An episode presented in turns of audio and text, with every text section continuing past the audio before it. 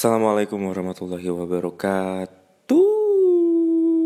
Selamat datang di podcast apa gitu episode ke-14 Saya masih belum akan nanyain kabar ke kalian gitu karena Ya secara statistik podcast ini belum didengar banyak orang Jadi uh, kayaknya kayaknya belum belum belum belum cukup banyak kabar yang perlu saya tanyain gitu dan ya ya kayaknya nanya kabar cuman juga cuman basa-basi ya gak sih? Ya kalaupun kalian jawab kalaupun kalian jawab juga saya juga nggak dengar dan kalaupun saya bisa dengar juga kayaknya saya nggak peduli-peduli amat sama kabar kalian gitu. Karena nanya kabar tuh nanya kabar tuh kayaknya basa-basi yang uh, diciptakan hanya untuk satu jawaban gitu. Ya gak sih? Nanya nanya kabar tuh bakal enak kalau jawabannya tuh baik baik alhamdulillah baik gitu. Kalau ditanya kabar malah jawabnya nggak baik bro lagi butuh duit gitu. Kan jadi niatnya niatnya basa-basi jadi malah jadi harus minjemin duit. Jadi jadi jadi gak enak gitu. Ya gak sih ya gitulah. Uh, hari ini saya pengen ngomongin soal uh, ah sebelum saya sebut temanya uh, saya pengen cerita dulu gitu. Saya tuh pernah waktu itu nggak tahu kapan ya lupa lagi lagi ngantri beli nasi goreng kalau nggak salah Terus saya lihat uh, bapak-bapak lagi tiduran gitu, tiduran di atas becak. Padahal itu udah malam gitu, sekitar jam 8 malaman kayaknya. Dia lagi tiduran di atas becak itu. Saya tuh tiba-tiba kepikiran gitu. Ini bapak-bapak jam segini kok belum pulang gitu masih masih masih mangkal gitu. Saya berasumsi dia tiduran di situ kan emang uh, ya bukan bukan bukan beneran tiduran ya. Maksudnya dia di situ tuh lagi nungguin nungguin pelanggan gitu ngetem gitu istilahnya mangkal gitu. Udah udah malam kok belum pulang gitu. Kasihan gitu liatnya. Terus dari dari kejadian itu doang tuh saya saya jadi kepikiran gitu kayak bapak bapak itu udah setua itu masih masih apa masih narik becak gitu. Dia tuh saya jadi kepikiran gitu dia tuh narik becak dari kapan ya? Kayak mundur lagi dia tuh waktu waktu masih kecil gitu dia cita-citanya sebenarnya apa ya? Kayak uh, uh, tan uh, gini. Tanpa mendiskreditkan para tukang becak di mana pun kayaknya kayaknya nggak ada deh orang yang orang yang bercita-cita jadi tukang becak gitu ya berarti kan eh, bapak-bapak itu hampir pasti gitu. Dia tuh udah udah uh, mengalami patah hati gitu dikecewakan dikecewakan cita-citanya gitu. Yang mana ya itu sebenarnya lumrah gitu karena ya banyak orang-orang yang banyak orang banyak orang-orang yang uh, pengen jadi ini tapi akhirnya nggak kesampaian itu dan nggak apa-apa gitu. Cuman uh, ketika ketika akhirnya agak gini di di di contoh lain mungkin banyak orang yang nggak kesampaian jadi dokter tapi ya akhirnya dia harus rela dia cuman jadi karyawan bank misalnya. Atau nggak kesampaian jadi polisi dan dia harus menerima kenyataan bahwa dia cuman jadi karyawan startup misalnya. Apa kasusnya kan kalau kayak gini dia uh, dikecewakan mimpinya tapi dihibur oleh dihibur oleh uh, kenyataan lain yang sebenarnya nggak jelek-jelek amat gitu. Jadi karyawan bank tuh mungkin mimpinya orang mimpinya orang yang lain yang uh, pengen jadi pilot misalnya. Eh gimana sih? Mimpinya orang lain yang uh, ternyata nggak kesampaian tapi malah jadi pilot misalkan jadi ya ya gitu ya maksudnya dalam hidup tuh ada orang yang eh, tiba-tiba harus harus banting setir ke mana karena karena keadaan gitu. Tapi mungkin nggak begitu bermasalah selama selama apa namanya kenyataan yang akhirnya harus dijalani itu nggak apa ya nggak nggak menyakitkan banget gitu ya nggak jadi dokter tuh kan nggak apa-apa gitu.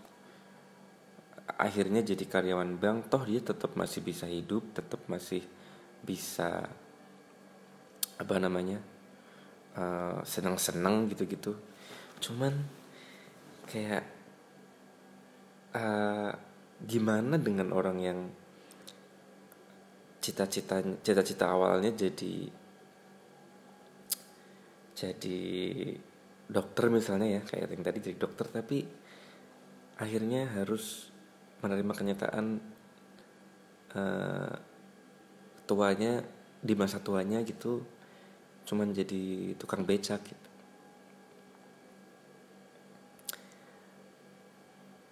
Kayak ya kayak contohnya bapak-bapak yang tadi gitu yang yang saya lihat itu kayak saya yakin dia tuh dia tuh bukan orang yang bukan orang yang pengen jadi tukang becak gitu. Saya yakin dia dia tuh sama kayak anak-anak yang lain pada masanya gitu. Dia juga pengen jadi pengen jadi polisi pengen jadi guru pengen jadi dokter mungkin. Tapi ya dia kenyataannya cuman jadi tukang becak gitu tanpa mendiskreditkan pekerjaannya ya. Uh, sebenarnya apa yang salah gitu? Saya nggak bisa nggak bisa langsung menghakimi wah dia sih pasti goblok gitu. Dia sih pasti sekolahnya nggak bener gitu. Belum tentu gitu uh,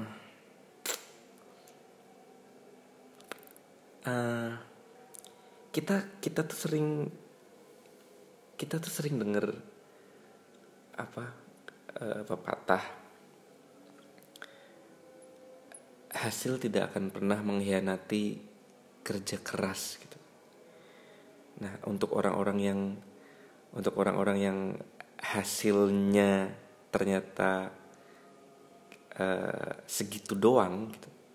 Itu tuh apa emang udah pasti dia dia nggak kerja keras gitu. Kan enggak kan? Maksudnya kenyataannya di dunia itu banyak sekali orang-orang yang yang udah kerja keras tapi tapi masih dikhianati oleh hasilnya gitu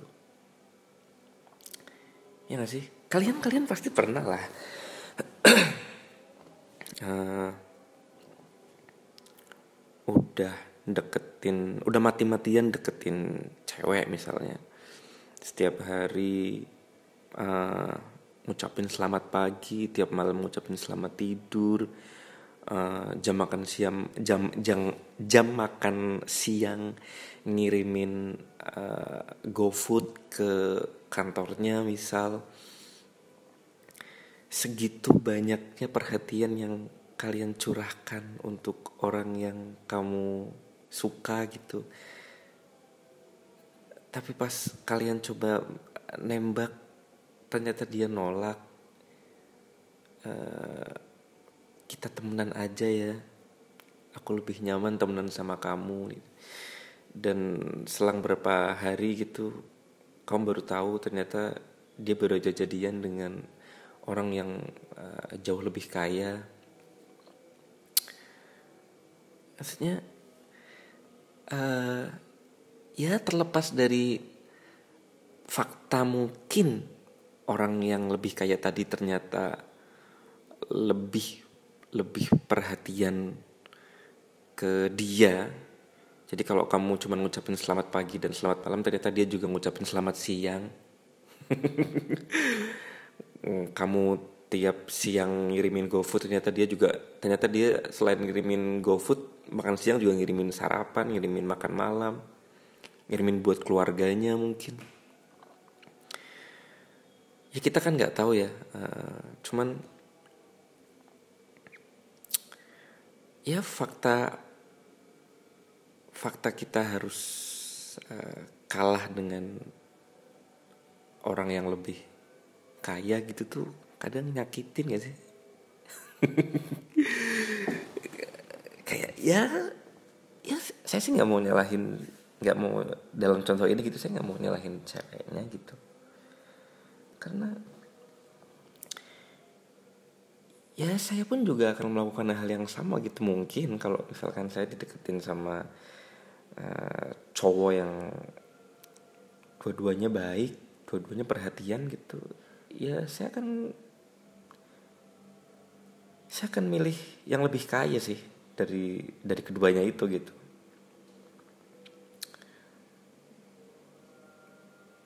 Kayaknya uh, ya pepatah hasil nggak akan mengkhianati kerja keras itu mungkin sebenarnya kurang relevan gitu ya. Lebih tepatnya adalah hasil tidak akan mengkhianati privilege. Yeah.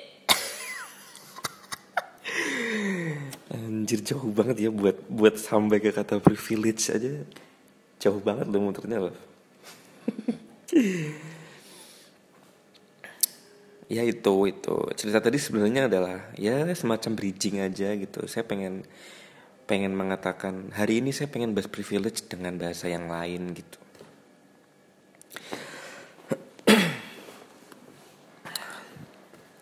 privilege itu kan uh, kalian pasti sadar lah privilege itu hari akhir-akhir ini lagi lagi sering dibahas gitu. Satu kata yang uh, sering disebut-sebut di sosmed gitu selain toxic. Waktu itu kan dikit-dikit toxic dikit-dikit toxic gitu. Sekarang tuh lagi lagi nge-hype juga nih kata-kata privilege. gitu. Buat yang nggak tahu Emang ada yang nggak tahu? Masa sih? Tahu lah harusnya lah. Privilege itu apa ya kayak hak hak istimewa gitu. Hak yang udah kita miliki tanpa kita harus tanpa kita harus uh, bekerja keras terlebih dulu gitu. Kayak ganteng misalnya. Ganteng tuh kan ya walaupun ada orang-orang yang agak lebih mendingan gitu setelah uh, melakukan perawatan setelah beli skincare gitu. Tapi uh, skincare itu kan sifatnya memoles gitu ya kayak itu tuh hanya memperindah sesuatu yang ah gini. Skincare itu kan cuma lapisan atas gitu lah ya kayak dasarnya kan tetap muka kita sendiri-sendiri gitu. Nah muka muka yang kita dapat itu kan random gitu. Random uh, ya walaupun ada yang uh, saya mau bilang random tergantung kualitas wajah orang tua masing-masing tuh kan kenyataannya ada kok orang-orang yang orang tuanya mungkin jelek tapi tapi uh, dianya lahir sebagai anak yang yang cantik itu dan sebaliknya juga ada orang-orang yang orang-orang yang apa namanya uh, bapaknya bapaknya cantik ibu eh bapaknya cakep ibunya cantik tapi dianya biasa aja gitu. Jadi emang bener-bener random sih. Makanya kayak orang-orang yang lahir orang-orang yang lahir cakep gitu tuh ya emang ya itu privilege-nya itu gitu uh, ya kaya juga termasuk gitu ya kayak bukan bukan kayanya sih lahir lahir sebagai anak orang kaya gitu itu tuh privilege gitu. Uh, itu itu mungkin itu mungkin definisi apa uh, contoh contoh privilege yang yang sederhana gitu yang yang kasat mata gitu. Pada pada pada kasus yang lebih kompleks gitu privilege itu mungkin bakal bakal banyak sekali bentuknya. Kayak uh, gini kemarin kemarin tuh saya sempet sempet uh, berdiskusi sama istri gitu. Jadi dia tuh menceritakan pada saya satu uh, ada dia dia tuh habis baca artikel gitu tentang tentang privilege gitu. Uh, yang intinya adalah bahwa kita tuh kita tuh sebaiknya nggak uh, kita nggak perlu uh, sebegitu mengidolakan gimana sih bahasanya ya? Ya pokoknya intinya kemarin-kemarin tuh kan sempet sempet rame gitu ya banyak banyak banyak orang yang uh, salut gitu sama Pak Pak Nadim Pak Nadim Makarim gitu menteri menteri pendidikan kita gitu. Dia kan dulunya CEO-nya Gojek gitu kayak banyak orang-orang yang salut karena wih seorang anak muda gitu seorang anak muda merintis bisnis terus jadi bisnisnya jadi sekarang gede gede banget gitu kan Gojek. Terus di umur yang relatif masih muda dia diangkat menjadi seorang menteri gitu itu satu yang kedua uh, banyak banyak juga orang yang mengidolakan Bob Sadino gitu. Bob Sadino tuh dianggap sebagai uh, role model orang-orang yang yang apa ya yang putus sekolah gitu banyak banyak orang-orang yang mungkin enggak apa namanya banyak orang-orang yang uh, kuliahnya gagal atau banyak orang-orang yang kuliahnya gagal atau bahkan gak nggak mau kuliah gitu memutuskan untuk aku nggak usah aku nggak mau kuliah gitu.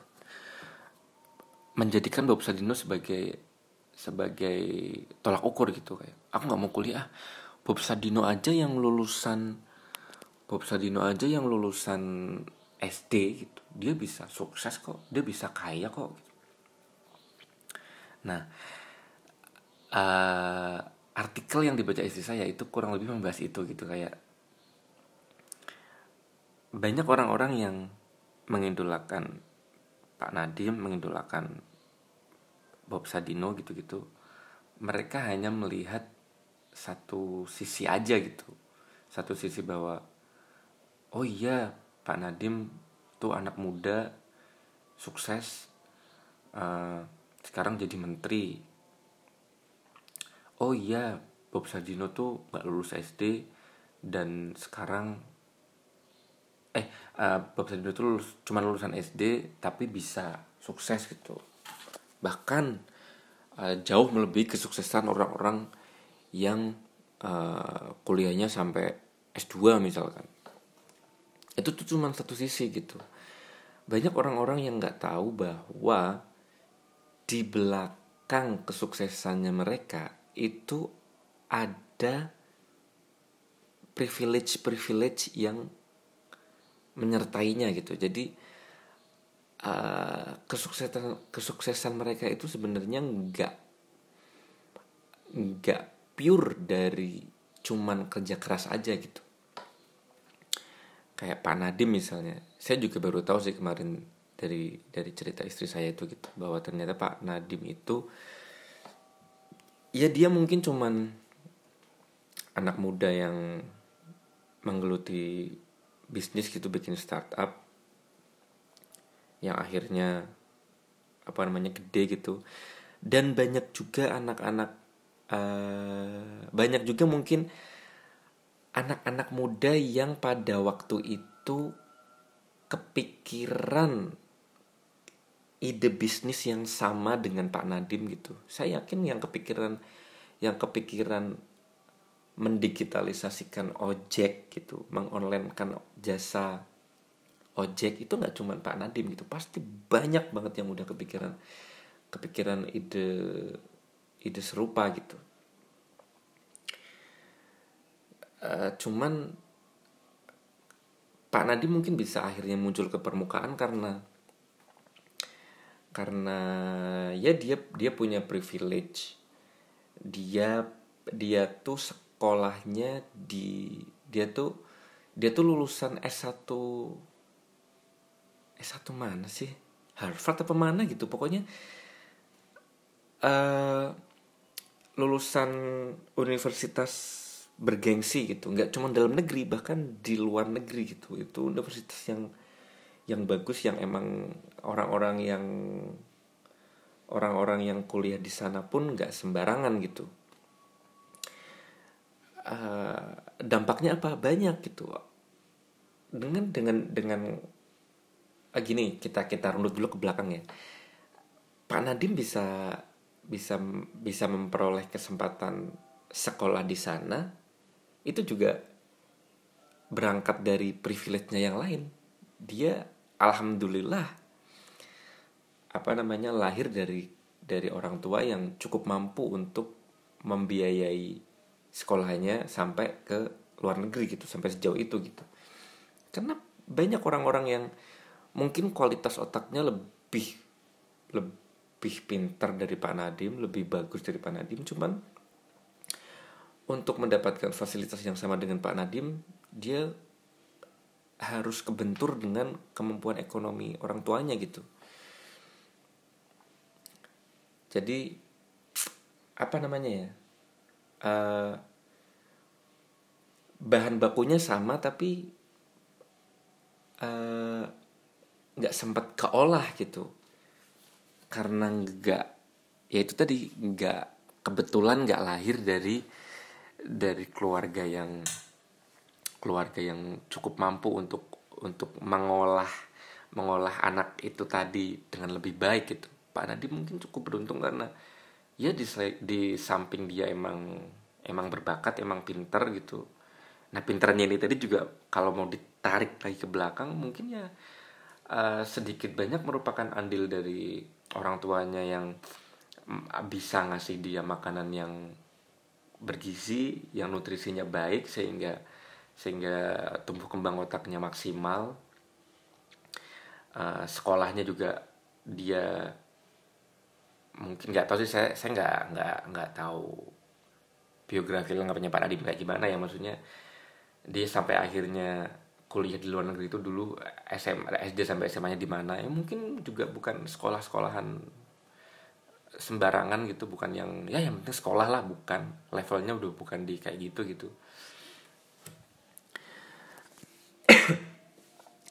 Dengan dengan Pak Nadim yang apa namanya lulusan universitas bergengsi itu selain dia juga akhirnya tambah pinter skill skill penunjangnya juga jadi bagus gitu komunikasinya bagus bahasa Inggrisnya bagus.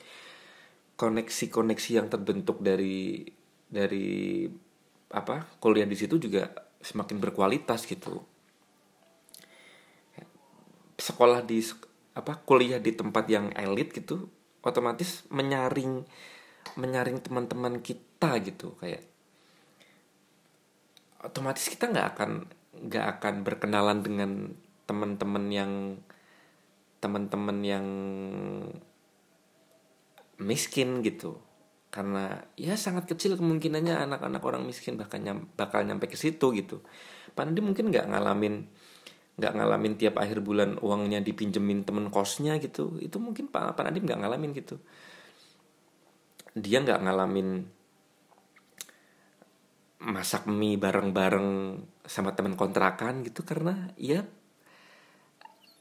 apa namanya ya lingkungannya beda gitu lingkungannya beda Nah itu itu akhirnya berdampak pada uh, bisnisnya tadi gitu. Ketika dia punya konsep Gojek gitu, dia akhirnya bisa dengan mudah dengan mudah mencari investornya gitu. Dan para investor ini mungkin bakal lebih bakal lebih mempercayai mempercaya mempercayakan uangnya sama Pak Nadim gitu. Bayangkan bayangkan dengan konsep yang sama bayangkan konsep konsep yang sama gitu Gojek. Tapi yang pitching itu bukan Pak Nadim gitu.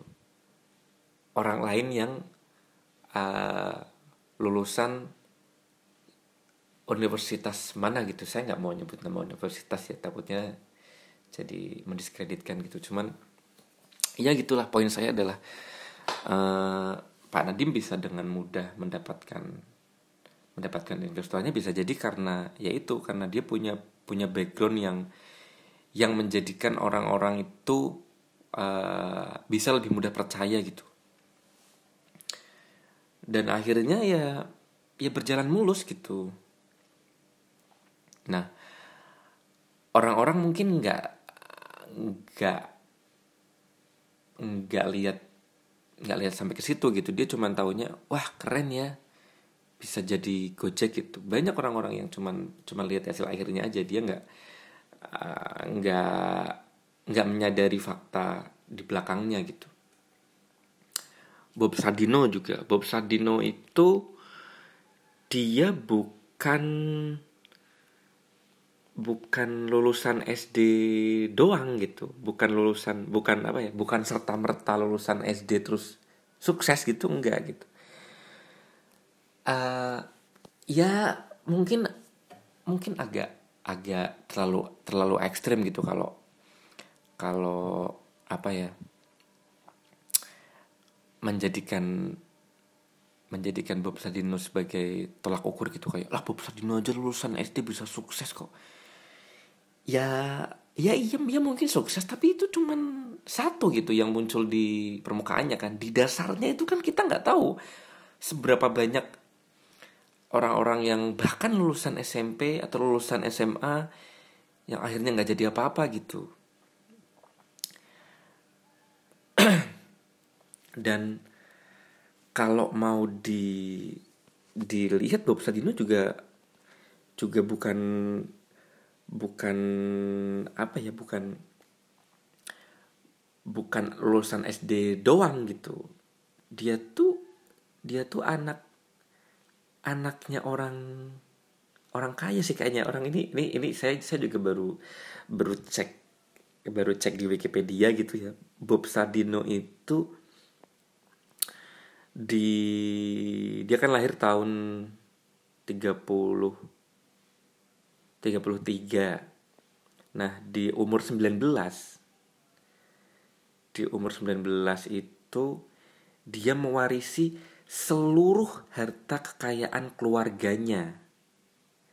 Seluruh harta kekayaan eh harta kekayaan orang tuanya Bob Sadino itu pada umur 19 tahun diwariskan seluruhnya ke Bob Sadino gitu karena saudara kandungnya, saudara-saudaranya Bob Sadino itu dianggap sudah hidup mapan gitu. Jadi Bob Sadino ini yang paling belangsak gitu sebenarnya di umur 19 tahun gitu ya.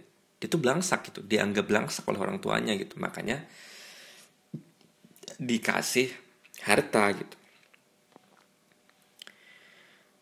tapi nggak tahu ya saya ya mungkin oh mungkin Bob Sadino cuma lulusan SD ya karena emang waktu itu sekolahnya belum banyak itu maksudnya dia tuh bukan bukan yang nggak sekolah karena karena miskin gitu kan berarti. Orang tuanya orang tuanya cukup cukup kaya sih kalau kalau saya lihat ya. Karena dari uang hasil warisan itu yang dia dapat dari orang tuanya itu sebagian dihabiskan untuk berkeliling dunia gitu. Sehabiskan dia sebagian dihabiskan untuk berkeliling berkeliling dunia gitu. Uh, saya saya bacain aja nih ya. dalam perjalanannya itu ia singgah di Belanda dan menetap selama kurang lebih 9 tahun di sana ia bekerja di Jakarta Lilot di kota Amsterdam dan juga di Hamburg Jerman ketika tinggal di Belanda itu Bob Sadino bertemu dengan pasangan hidupnya Sulami Sujud pada tahun 67, Bob dan keluarga kembali ke Indonesia. Ia membawa serta dua Mercedes miliknya, buatan 60-an. Salah satunya ia jual untuk membeli sebidang tanah di Kemang, sementara yang lain tetap ia simpan. Setelah beberapa lama tinggal di Indonesia, Bob memutuskan untuk keluar dari pekerjaannya karena ia memiliki tekad untuk bekerja secara mandiri. Sebenarnya cukup cukup itu juga ya Bob Sadino ya cukup uh, beresiko gitu beresiko karena ya dia dia dapat warisan terus dihabiskan buat keliling dunia dulu gitu. Ya mungkin ya walaupun walaupun akhirnya dari dari keliling dunianya itu mungkin akhirnya membuka membuka wawasannya dia dia akhirnya mendapatkan insight gitu-gitu. Tapi apa ya? Ya ya untung sih dia tuh akhirnya sukses ya. Coba kalau enggak itu dia pasti udah udah dikecam keluarganya sih dikasih dikasih uang gitu. Mungkin harapannya orang tuanya kan nih tak kasih warisan gitu saudaramu udah pada mapan. Kamu ayah kasih uang seluruh harta ayah buat kamu. Harapannya ayahnya kan buat buat buat dikembangin gitu kan buat buat modal bisnis apa gitu. Itu sama Bapak Sadino malah dipakai buat keliling dunia gitu. Dia bahkan sempat sempat menetap 9 tahun. Dan saya yakin di 9 tahun pertamanya itu ketika dia akhirnya pergi orang tuanya di surga mungkin mencak-mencak sih. Marah-marah gitu kan. Ditanyain sama malaikat itu kamu kenapa pak? Gitu. Saya tidak terima itu anak saya. Jalan-jalan pakai uang warisan saya. Ya nggak tahu sih. Tapi dia cuek aja ya maksudnya ya nggak tahu sih pola pikirnya Bob Satino gimana ya waktu itu. Dapat uang dia nggak dia belum belum belum punya jaminan hidupnya bakal bergantung ke mana tapi kayak dia dapat uang ya udah dia pakai buat seneng-seneng dulu gitu keliling dunia.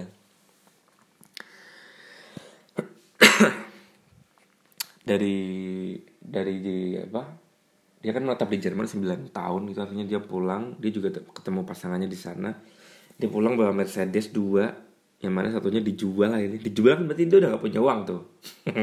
Uangnya habis kan? Uangnya habis dan Mercedesnya dijual buat beli tanah di Kemang. Terus dia juga ternyata dia sempat sempat ikut orang juga kan?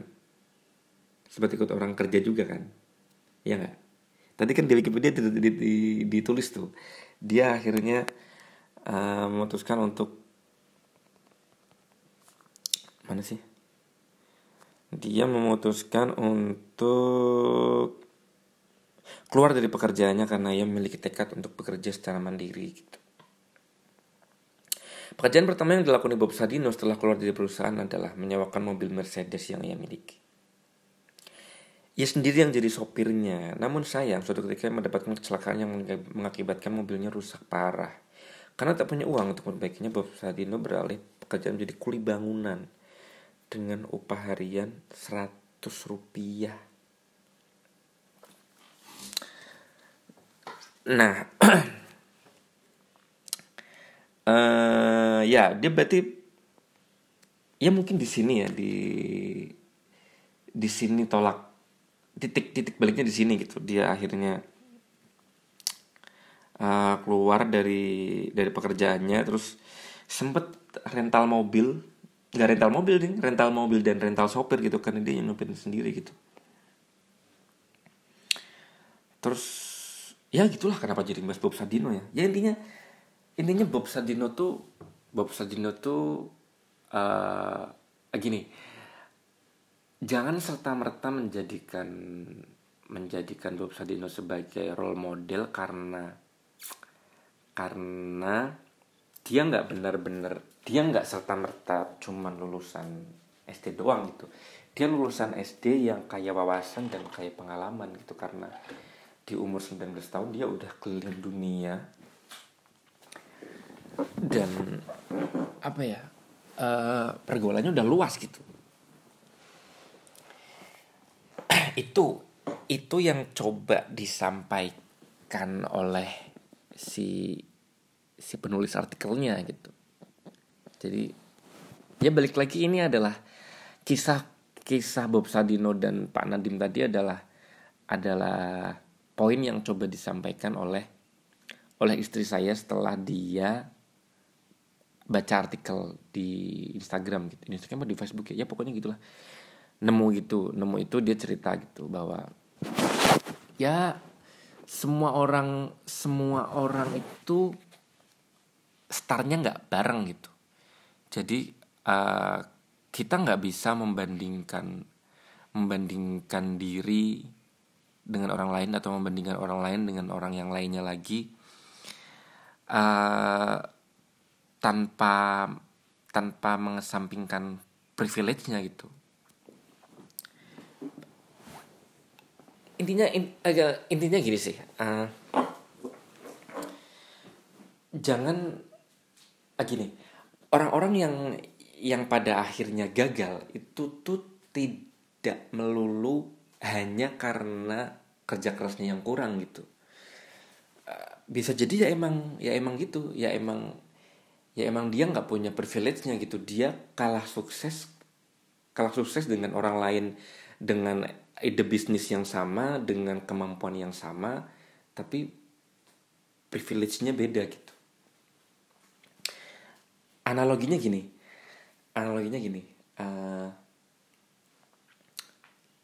bayangkan di sebuah kelas gitu seorang guru menaruh tempat sampah di depan kelas terus seluruh siswa di kelas itu disuruh melemparkan kertas kertas yang udah di remas yang udah diremet-remet itu jadi sebuah bola. Seluruh siswa disuruh melemparkan bola kertas itu agar masuk ke ke keranjangnya gitu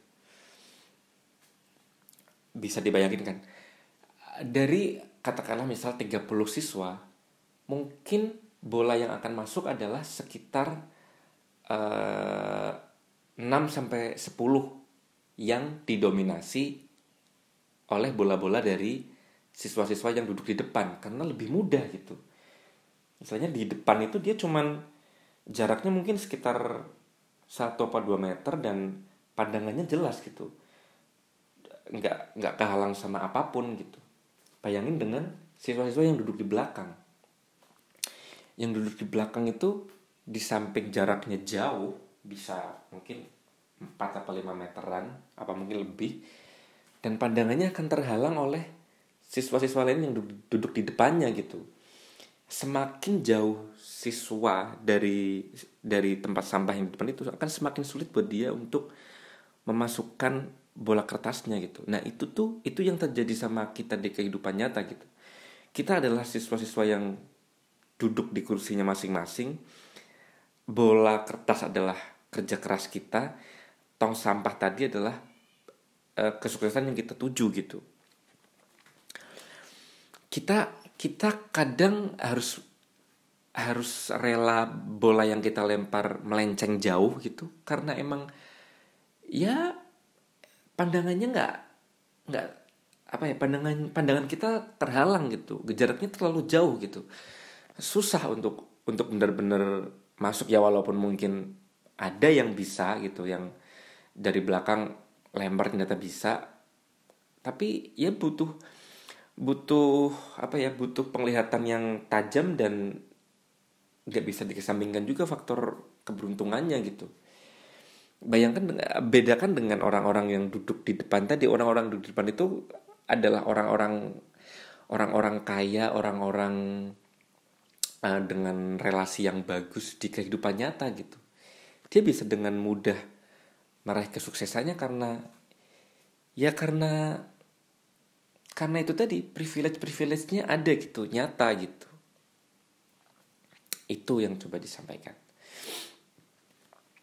Cuman uh, ya saya sih uh, gini saya setuju dengan dengan itu gitu. Karena ya emang ya emang ya emang privilege itu nyata dan dan bener-bener ngaruh gitu di di konteks di konteks kerjaan misalnya. Di konteks kerjaan misalnya.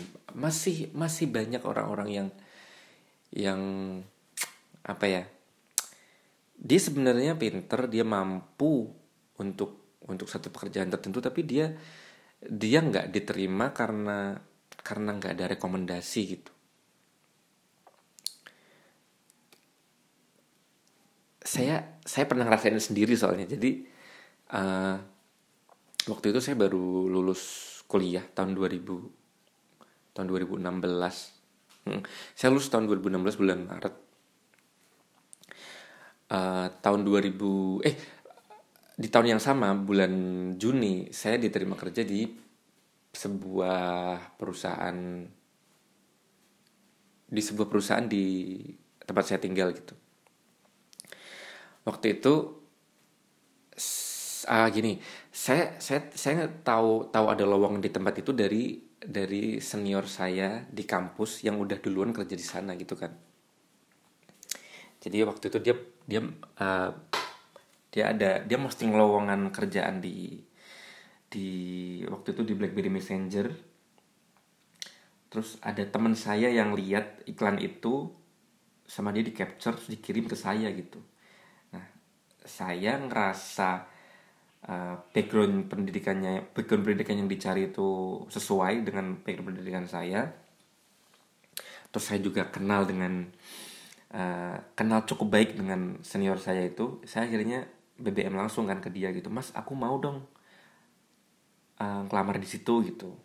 Terus sama dia yaudah uh, kirim langsung aja lamarannya ke emailku ya gitu.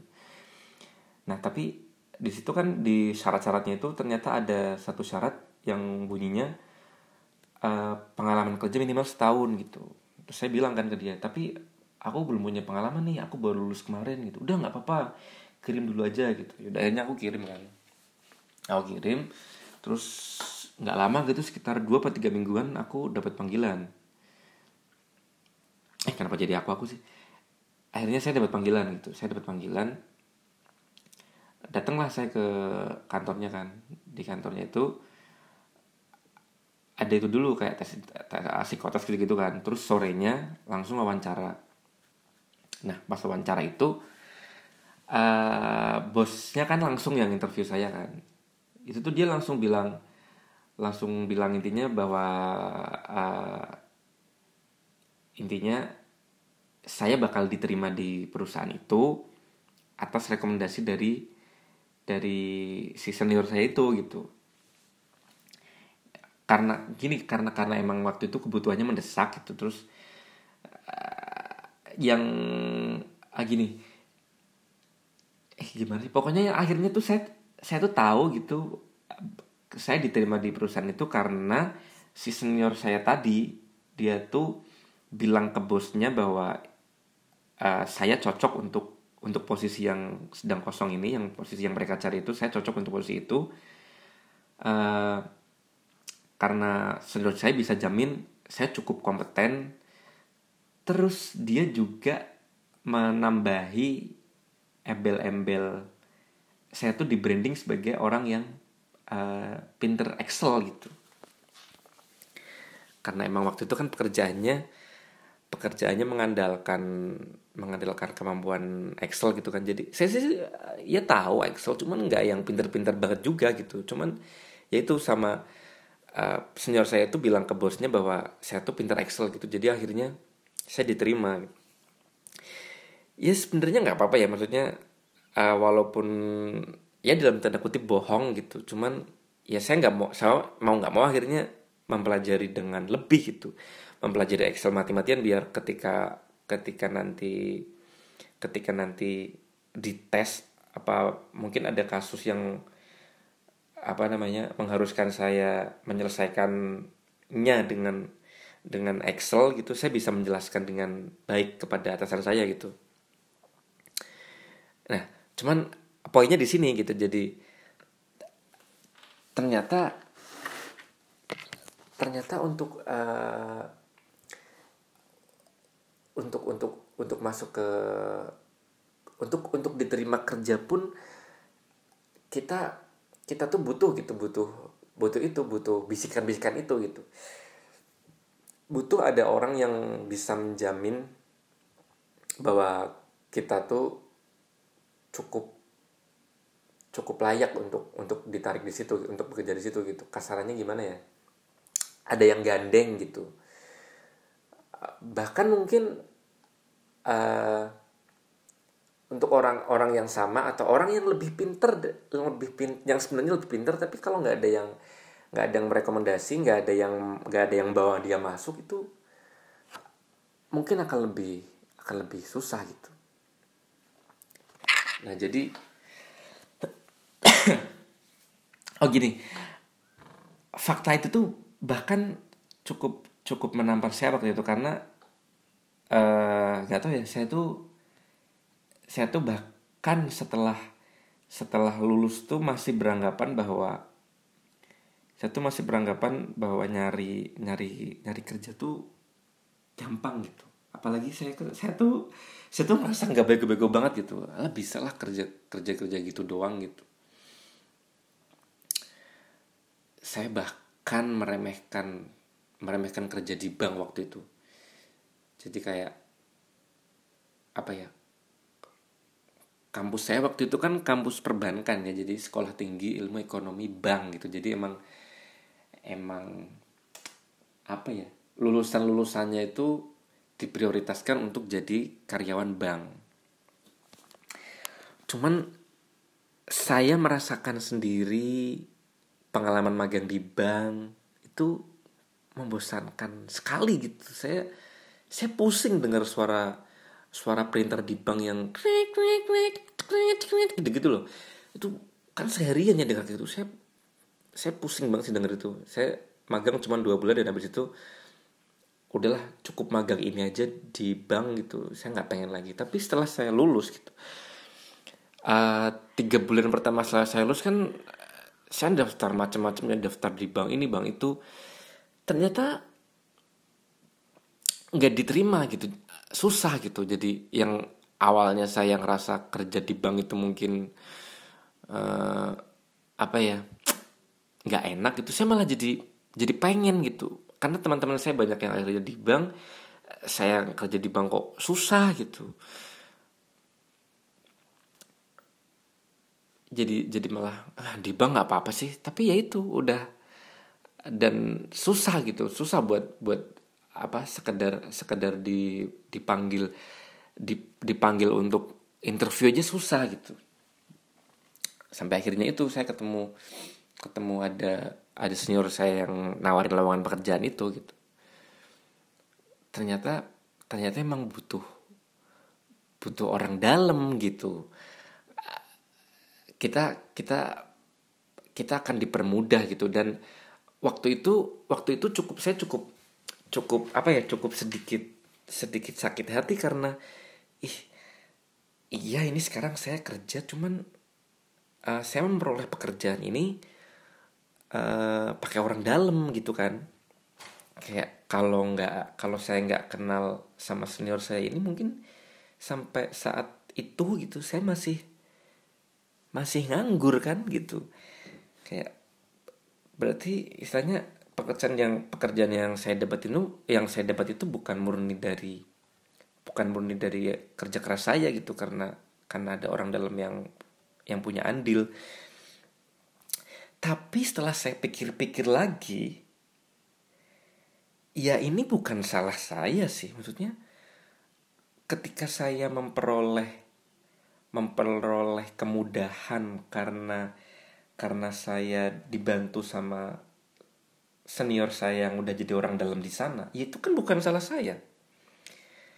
Bukan salah saya ketika saya kenal sama dia dan akhirnya saya dibawa masuk gitu.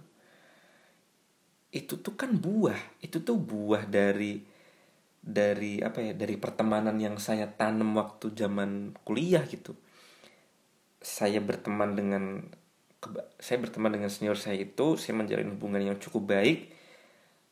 Buahnya itu ketika akhirnya kami lulus gitu dia dia mempercayakan dia apa dia mau ambil resiko bukan resiko sih ya mas maksudnya? Ya resiko sih. Dia mau ngajak saya resikonya kan tetap ada gitu ketik gimana kalau dia bilang uh, saya pinter Excel tapi ternyata saya nggak bisa sama sekali kan malah jadi malu-maluin dia gitu. Jadi uh, apa istilahnya dia dia membawa saya pun sebenarnya dia uh, dia mempertaruhkan nama baiknya gitu. Uh, dia mempercayakan itu kepada saya gitu. Nah itu kan kepercayaan dia itu kan bukan salah saya gitu kan. Jadi satu sisi saya kecewa karena saya dapat pekerjaan bukan karena kerja keras sendiri tapi satu sisi juga saya akhirnya sadar bahwa ya mungkin iya ini privilege saya gitu saya kenal orang dalam tapi privilege ini saya dapatkan uh, ya sebenarnya atas atas dalam tanda kutip gitu kerja keras saya juga gitu. Kerja keras berupa ya saya dulu uh, cukup aktif di organisasi kampus di kegiatan-kegiatan uh, di di kegiatan-kegiatan lain gitu. Saya cukup aktif di UKM coba bayangin kalau misalkan saya uh, waktu itu nggak nggak ikut UKM nggak ikut organisasi gitu-gitu saya mungkin nggak akan kenal dengan dia. Atau mungkin uh, hubungan hubung hubungan dengan teman-teman di kampus itu tuh cuman hubungan yang terbentuk karena kita kebetulan sekelas aja gitu. Mungkin kualitas hubungannya nggak akan nggak akan sama seperti yang terbentuk dengan identitas yang lebih gitu. Ketemu di di luar kampus ketemu di apa ya ketemu di luar kegiatan kegiatan belajarnya aja gitu. Mungkin bakal bakalan beda gitu. Gitu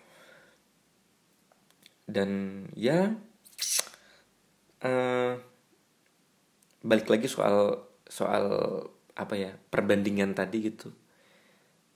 Saya sepakat sih sepakat kalau kalau apa ya kita kita tuh nggak bisa nggak bisa banding bandingin orang uh, dari satu sisi aja gitu. Kayak kita nggak bisa langsung ngejudge orang yang gagal itu karena dia nggak kerja keras gitu karena itu tadi sukses itu nggak cuman dipengaruhi sama kerja keras aja gitu. Banyak faktor lain.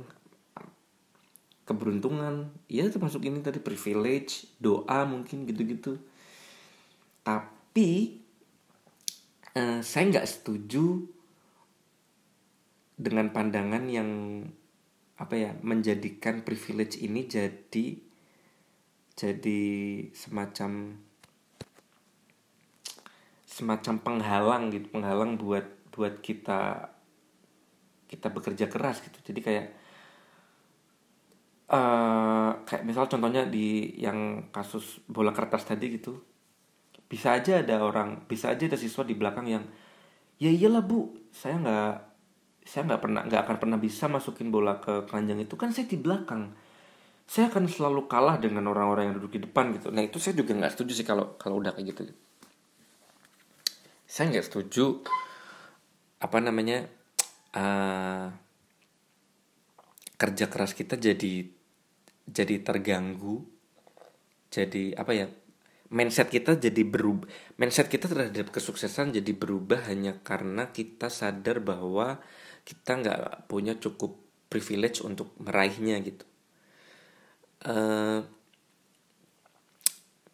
menurut saya ya biarin aja biarin aja gitu biarin aja orang-orang biarin aja orang-orang tetap mengidolakan Pak Nadiem Makarim tetap mengidolakan Bob Sadino gitu.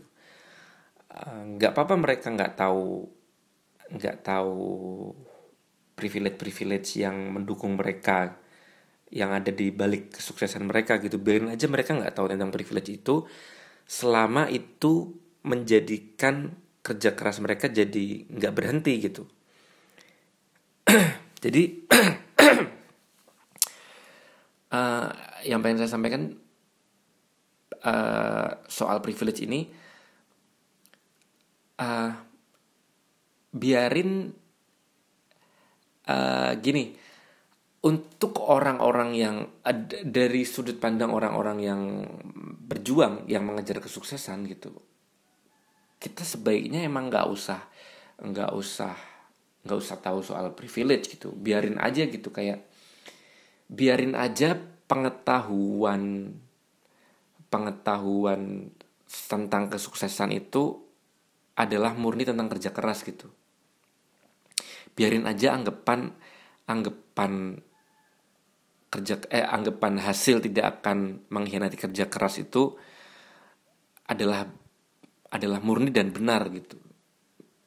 Ya biar biar mereka biar kerja keras mereka nggak nggak jadi berkurang gitu biar biar mereka nggak nggak patah hati dan menyesal karena kerja kerasnya gitu nah penilaian soal privilege orang yang beda-beda itu sebaiknya ditanamkan dari orang-orang yang yang mau ngejudge gitu. Jadi misalkan nih A sedang mengejar cita-citanya pengen jadi menteri misalkan. Dia melihat Pak Nadim sebagai contoh yang ideal karena mungkin dia adalah menteri yang termuda ya gak sih? Ya pokoknya cukup muda dibanding menteri-menteri yang ada di periode-periode sebelumnya gitu. Jadi dia melihat Pak Nadiem ini contoh yang ideal gitu karena wah di usia yang di usia yang semuda itu Pak Nadiem bisa jadi menteri nih. Saya nggak boleh kalah, saya harus bisa. Makanya dia dia bekerja keras gimana caranya dia bisa nyampe di posisi Pak Nadiem itu gitu. Itu si A. Nah si B, si B ini adalah orang lain yang melihat kerja kerasnya si A gitu.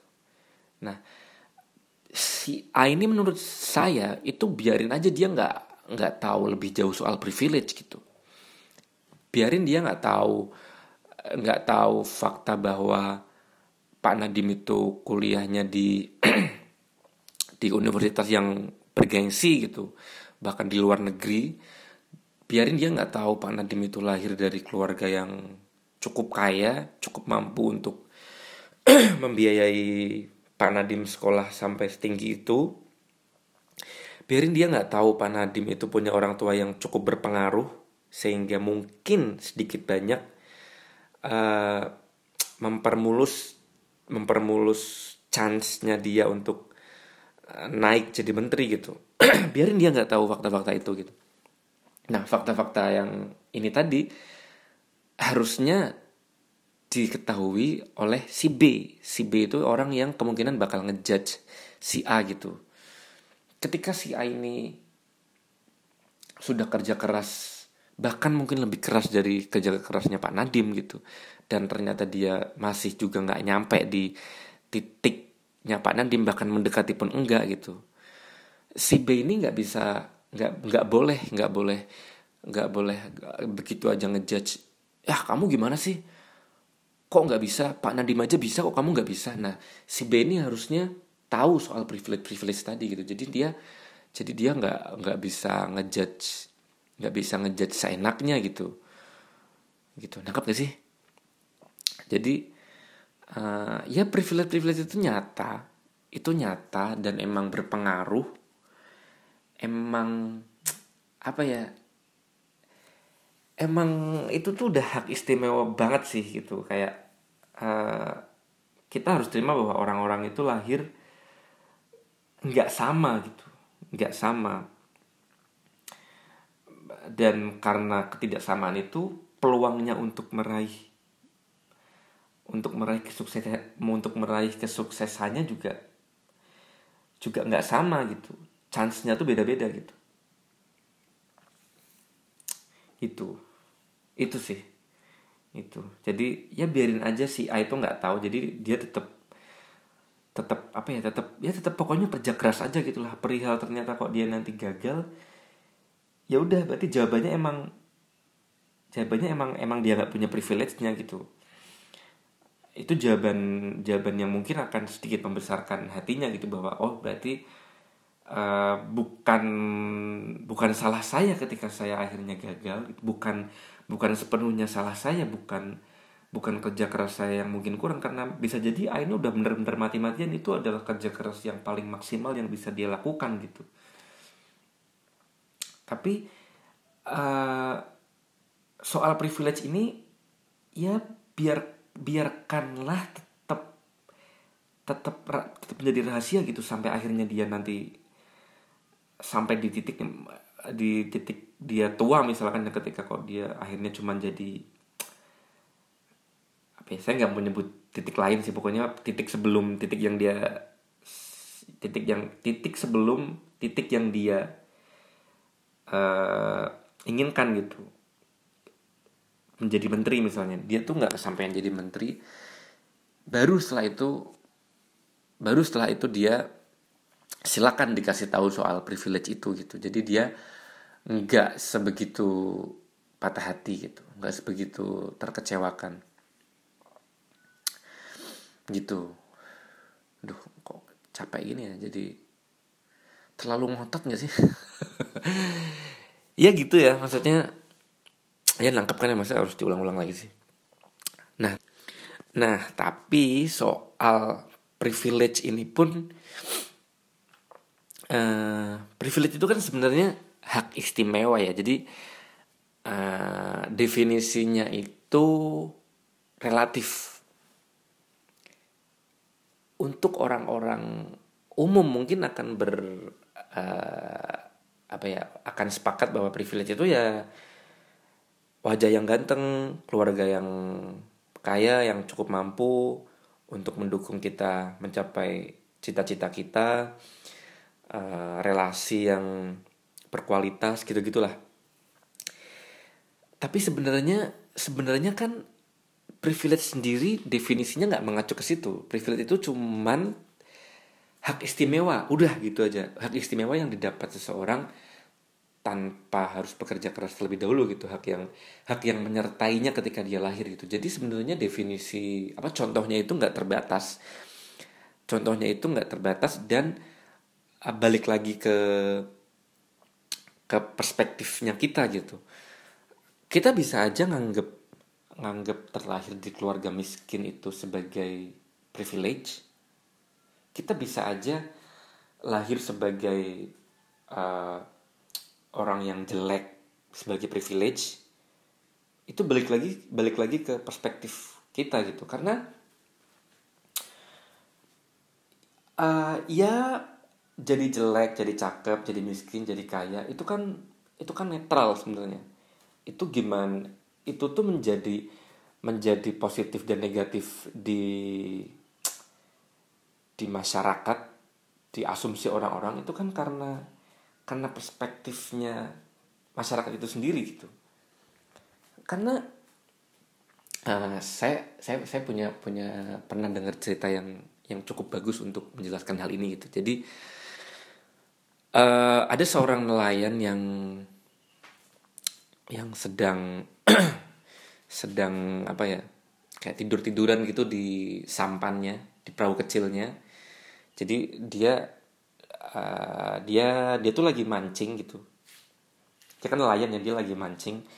Pancingnya itu ditaruh di kapalnya gitu. Nah sambil nunggu sambil nunggu umpannya itu disambut ikan dia tidur tiduran gitu tidur tiduran di perahunya kan. Terus tiba-tiba ada kapal yang cukup besar uh, mendekati kapal si nelayan tadi. Ada orang yang uh, muncul satu orang yang apa ya kayak lebih bukan bukan nelayan sih kayak apa ya mungkin kayak pemborong ikan gitu gitulah pokoknya posisinya dia tuh lebih kaya dari si nelayan tadi gitu. Dia kan ayahnya nanyakan nelayannya wih nelayan kamu lagi apa? gitu aku lagi memancing ikan gitu. Terus uh, kata si orangnya itu kata si gimana nyebutnya ya? Ya kita sebutnya orang kaya gitu aja lah ya. Ada orang kaya dan nelayan gitu kata si orang kayanya. Kenapa kamu mancing ikan dengan malas-malasan kayak gitu? Itu kan apa namanya uh, harusnya kamu mancingnya yang lebih semangat. Kamu pakai umpannya apa itu? Pakai umpannya yang bagus. Biar apa dapat ikannya juga semakin cepat dan semakin banyak. Bukan malah kamu tidur tidur dan kayak gitu gitu. Terus kata si nelayannya uh, emangnya kenapa kalau emangnya apa yang apa yang bakal terjadi kalau kalau aku bisa dapat ikan lebih banyak dari yang aku dapat biasanya? Gitu.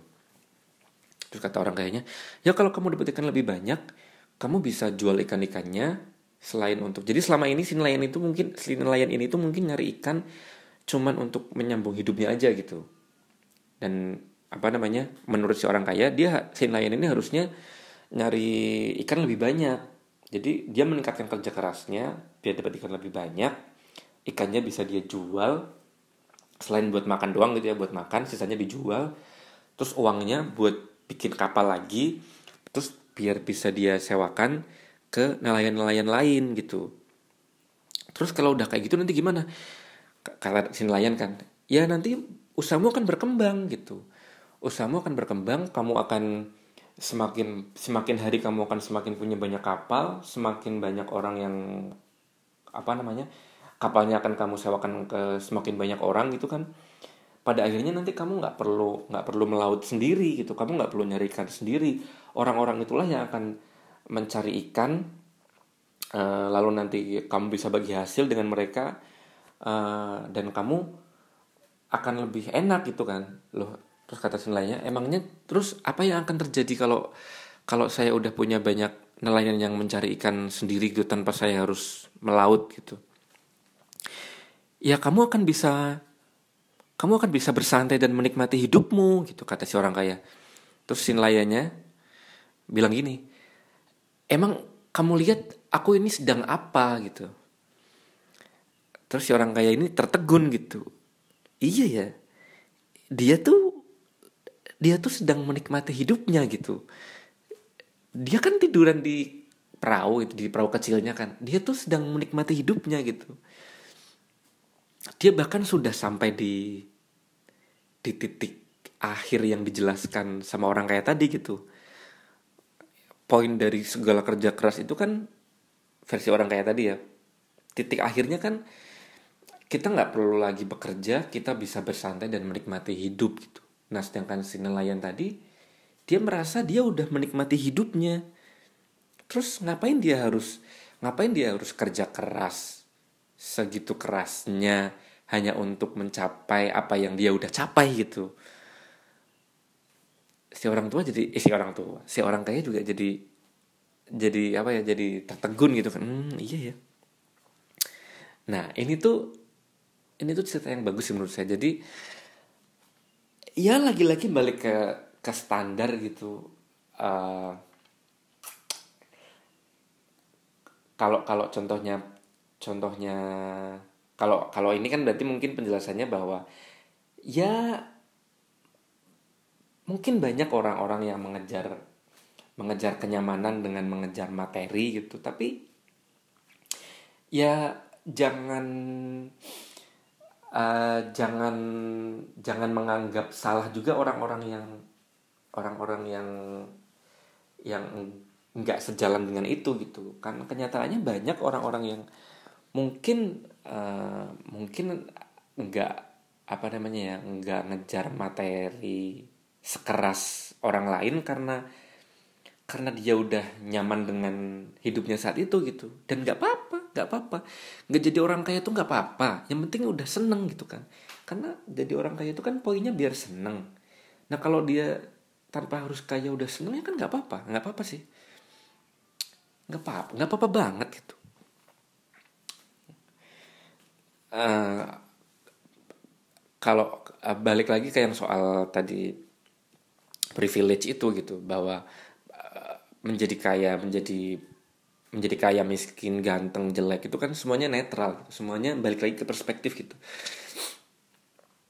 menjadi kaya mungkin itu privilege-nya orang-orang tapi menjadi miskin juga bisa jadi privilege buat orang-orang yang lain gitu jadi miskin itu kan apa ya bisa jadi kerja keras yang tertanam di apa ya uh, anak-anak yang terlahir dari keluarga miskin mungkin akan lebih menghargai etos kerja gitu. Uh, mungkin sudah sudah sudah banyak contohnya cuman saya nggak bisa nggak bisa menyebut nama gitu karena saya nggak banyak nggak banyak baca biografi orang gitu ya. Maksudnya orang yang sekarang kaya yang ternyata berasal dari keluarga miskin itu siapa aja gitu saya nggak tahu. Cuman cuman pasti pasti ada dan cukup banyak sih orang-orang yang kecilnya miskin tapi ya ya dia dia beruntung karena dia miskin eh, akhirnya dia memaksimalkan potensinya karena dia sadar orang tuanya nggak bisa bantu banyak uh, dia relasi juga nggak punya jadi dia dia hanya mengandalkan dirinya sendiri jadi ya emang kerja keras aja yang dia punya gitu. Beda mungkin dengan uh, anak yang terlahir dari orang kaya gitu. Dia mereka mungkin merasa orang tuanya cukup mampu untuk mendukung jadi apa ya jadi uh, effortnya mungkin nggak nggak sekeras effortnya mungkin nggak sekeras orang-orang anak-anak yang berasal dari keluarga miskin gitu. Uh, dan hasil akhirnya mungkin bisa jadi tertanam di mindset gitu. Jadi kayak apa ya termasuk dari kemampuan mengelola uang gitu. Kayak orang-orang anak-anak orang kaya mungkin uh, karena dap apa ya namanya uh, ngerasa dapat uang bisa dapat uang dengan mudah gitu. Jadi kayak apa ya kemampuannya mengelola uang mungkin nggak nggak akan sebaik nggak akan sebaik orang-orang yang anak-anak yang udah lahir dari keluarga miskin gitu. Standar standar hidupnya juga beda. Kayak dengan uang katakanlah 100 juta gitu anak-anak orang kaya mungkin eh ya nggak juga sih. Ya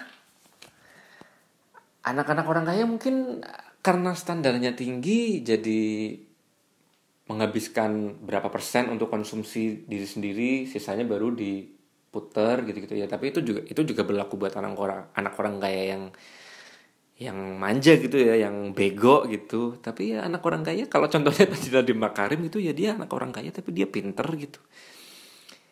Ya gitu sih. Maksudnya yang yang miskin yang miskin pun kalau mau kalau mau apa ya kalau mau melihat celahnya gitu mau melihat celah perspektifnya itu tuh juga bisa dijadikan privilege gitu. Itu sih yang mau saya sampaikan. Nggak ada pressure juga. Nggak ada pressure. Jadi kayak anak orang kaya kalau lahir jadi orang miskin itu salah dia berarti. Gini gimana sih uh, pepatahnya? Lahir jadi orang kaya itu bukan salah kita tapi lahir jadi eh mati jadi orang miskin itu baru salah kita. Jadi uh, lahir di lahir jadi orang seperti apa itu kan startnya kan. Kita kan nggak bisa milih startnya nih. Kayak kita bisa aja lahir di keluarga kaya di keluarga miskin tapi posisi ketika kita nanti mati itu adalah itu adalah uh, sedikit banyak dipengaruhi sama sama kita gitu sama ya termasuk privilege tadi yang ada di belakang kita. Kayak orang anak orang kaya dengan privilege demikian rupa kalau akhirnya dia mati sebagai orang miskin ya dia berarti eh, nggak uh, bisa memaksimalkan privilege-nya dan berarti salah dia gitu. Nah kalau anak orang miskin ya walaupun ketika akhirnya dia mati sebagai anak mis tetap jadi anak mis tetap jadi orang miskin itu juga berarti salah dia. Tapi kan ya paling enggak paling enggak uh, ada ada ada privilege tadi gitu. Kayak dia mungkin sedikit terselamatkan karena ya wajar lah dia tetap mati jadi miskin. Dia nggak punya privilege itu gitu. Dia nggak punya cukup privilege untuk mendukung dia jadi keluar dari kemiskinannya gitu. Dan apa namanya uh, nothing tulus gitu. Kayak anak-anak orang miskin tuh ya kayak Stock City lah. Stock City di Premier League itu tiap tahun mereka mereka nggak apa-apa nggak juara Premier League gitu karena karena nggak ada tekanannya gitu. Bayangin misalkan MU MU dengan uang yang segitu banyak pelatih yang top chair uh, pemain-pemain yang bagus mereka gagal juara Premier Premier League bakal dihujat mati-matian sama fans-fansnya eh MU MU masih dihujat gak sih? Ya Liverpool lah ya. Liverpool kan tahun ini juara gitu. Liverpool tahun ini juara. Kalau tahun depan mereka nggak juara pasti banyak pendukungnya yang kecewa gitu karena lu tahun kemarin bisa kok kok ini nggak bisa? gitu. Standarnya tuh jadinya tinggi gitu. Berharapnya lebih gitu. Tapi kalau fans Stoke City